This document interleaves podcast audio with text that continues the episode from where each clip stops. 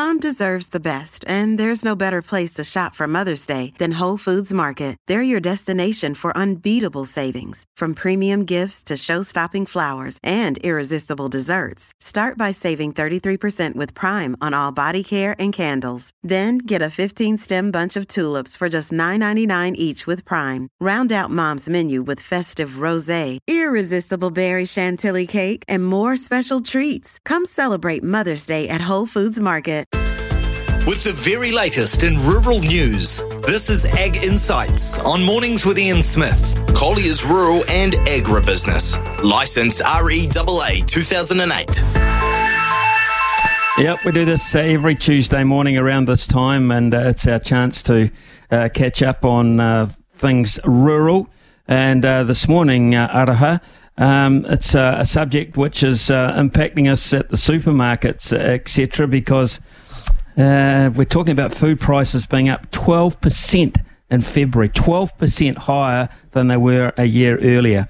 It's the biggest increase, uh, I understand, since 1989. My God, um, that's when Adam was a cowboy. Were you around uh, look, yeah, I was. I was actually quite a long way around. here's the thing here is the thing. Um, why? W- w- just when we're just when we're getting smacked with cyclones and, and flooding mm. and all sorts of areas, we get dinged with this as well. Well, I have done a lot of research into this because anything that affects how much money I have left to spend on bluff oysters, which we'll get to later, is dear to my heart. There are lots of layers all coming at the same time, things like the war in Ukraine and inflation, eh, but the, I think we can listen to those stories all the time, and it's very easy to hear words and have words like inflation and um, the um, gross domestic product, and then having rates changed. It all sort of just goes over your head because it gets too much. But as soon as you go to the supermarket and you see that a tomato costs, I don't even know now, I don't buy them anymore. That's why. And you feel mm. like it's you feel like prices are going up, but until you see the statistic that it's 12% more. I mean, the thing that really got me was potatoes were more than double. So they've had a price increase, and I'm, I'm, I'm a bit of a maths nerd. I hate saying 117% because that's not a real thing, but it's over 100% price increase on potatoes, and sorry, 48% on potatoes, and it was tomatoes that were mm. up 100 and, almost 120%. So that's why mm. I don't buy them anymore. I just put tomato sauce on everything. well, fruit and veg um, up as much as 23% year on year. I mean, these are the things where we have thrown down our neck that we've got to eat to stay alive, to be healthy. So uh, it's a double edged sword there. The well, fruit and veg, I mean, you've got to have it. People who live in a lower socioeconomic demographic have always struggled with this with this issue, which is why they've always been forced into buying cheaper. I'm, I'm doing the inverted commas thing. Cheaper, less mm. nutritious food groups because they've been historically out of their budgets. Well, now it's almost out of the budget for anyone and everyone. Um, so, you know, the second largest contributor was fruit and veggies, but the biggest contributor was our everyday groceries, eggs and cheese and potato chips. I remember potato chips. They they were great last year when they were like two bucks a packet. Yeah. Now I get the gist. Ten dollars through a drive-through for a I don't know. Yes, yeah, I remember when I remember when McDonald's combos were five dollars. You wouldn't get a bag of chips for that now. But on a serious note, it's affecting every single person. It doesn't matter where you sit, at the top or at the bottom. It's affecting everyone. Mm. Okay, let's get away from that then and talk about cowpats. Could, you, you couldn't get any further removed from uh, a price of um, a price of fruit and veg. I don't know. They're looking so good now, aren't they? we don't want to. Don't tell me you're going to thinking about eating them. Yeah, you can cook it because they're a fuel. They used to be a fuel cowpats, and you can also put them on the side of your house back in the day. But now, they, what these days they're throwing them. How can you? How far can you throw one? Well, see, my only experience with cowpats is not when they're in a throwable stage. It was when you walked through the fields and you you were barefoot and you would put your feet in them to warm your feet up. Have you heard those stories? I've done that. I've done that as a kid. Okay, yeah. good. I feel yeah. much better now because I was like, is this an overshare with Smithy? So I know them in, let's say, a more liquid state. But once they're dry and they become almost Valerie Adams throwable, um, they need a bit of wind under them to get a bit of lift, apparently.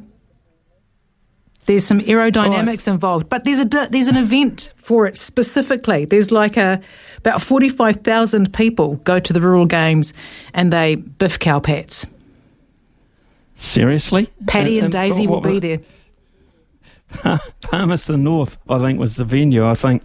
Wow, 45,000. They'd, they'd love to get uh, 45,000 to a couple of games of rugby in Palmerston North. So that's how the world's changed. It's too expensive, rugby balls. To, you, you've got to get cowpats.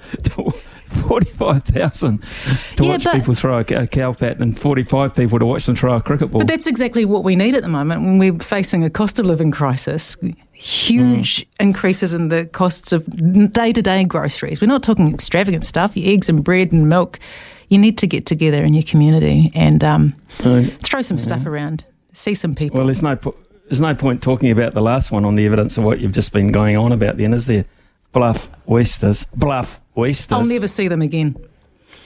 I've tried. I've gone online to see if there are people who can get me some bluff oysters delivered to the studio for under $30. So watch the space. But the bluff oysters are back. And I had a little look. This, this story came out. I did a story on it last week about because bluff oysters have had to, the bluff um, oyster food Bluff's annual Oyster and Food Festival. I think that's the full title. Yes, that's it. They had to can it, it yeah. a couple of times because of COVID, and then, then they're also not doing it this year, which I was gutted about. You know, you can get whole jugs, like um, beer jugs, full of bluff mm. oysters down there. Um, but they've also canned this year's event because the site that they were going to do it on, and next to it, that site's been declared dangerous. They're hoping it's going to be back for next year. But uh, Graham Wright, who's part of Barnes Oysters, said this season's looking good so far, and they were hoping to harvest seven and a half million oysters this year. I just want one punnet. Seven and a half. Seven, and a half, million oysters in this year's Just season. one. Just one punnet. Just one punnet. That'd be enough. You know, I haven't eaten bread for four weeks. I've saved up my, my grocery money so I can get a punnet of oysters. I'm no, I don't want to make fun of the cost of living crisis because it's a serious thing, but you know, I still am because it's my coping mechanism. Thank you, Smithy. That's your coping. Thank you very much, uh, Aroa. Listen, uh, if anyone's uh, anyone out there um, is feeling at all compassionate to uh, Aroa's cause, then uh, yeah, a, a, dozen oysters, a dozen bluffies. Um, Why are you making me sound like I'm begging for them? No, stop it. No, okay. I'll split right. it with you. You're not begging for them. Yeah, I'll beg for them. I'm happy to beg for them, and you can get the profit of it. Aroa, thank you very much. Um, um, very, very interesting. Uh, that now that is uh, interesting. We've gone from tomatoes to potatoes to cowpats to oysters. Now that is what you call a farming smorgasbord.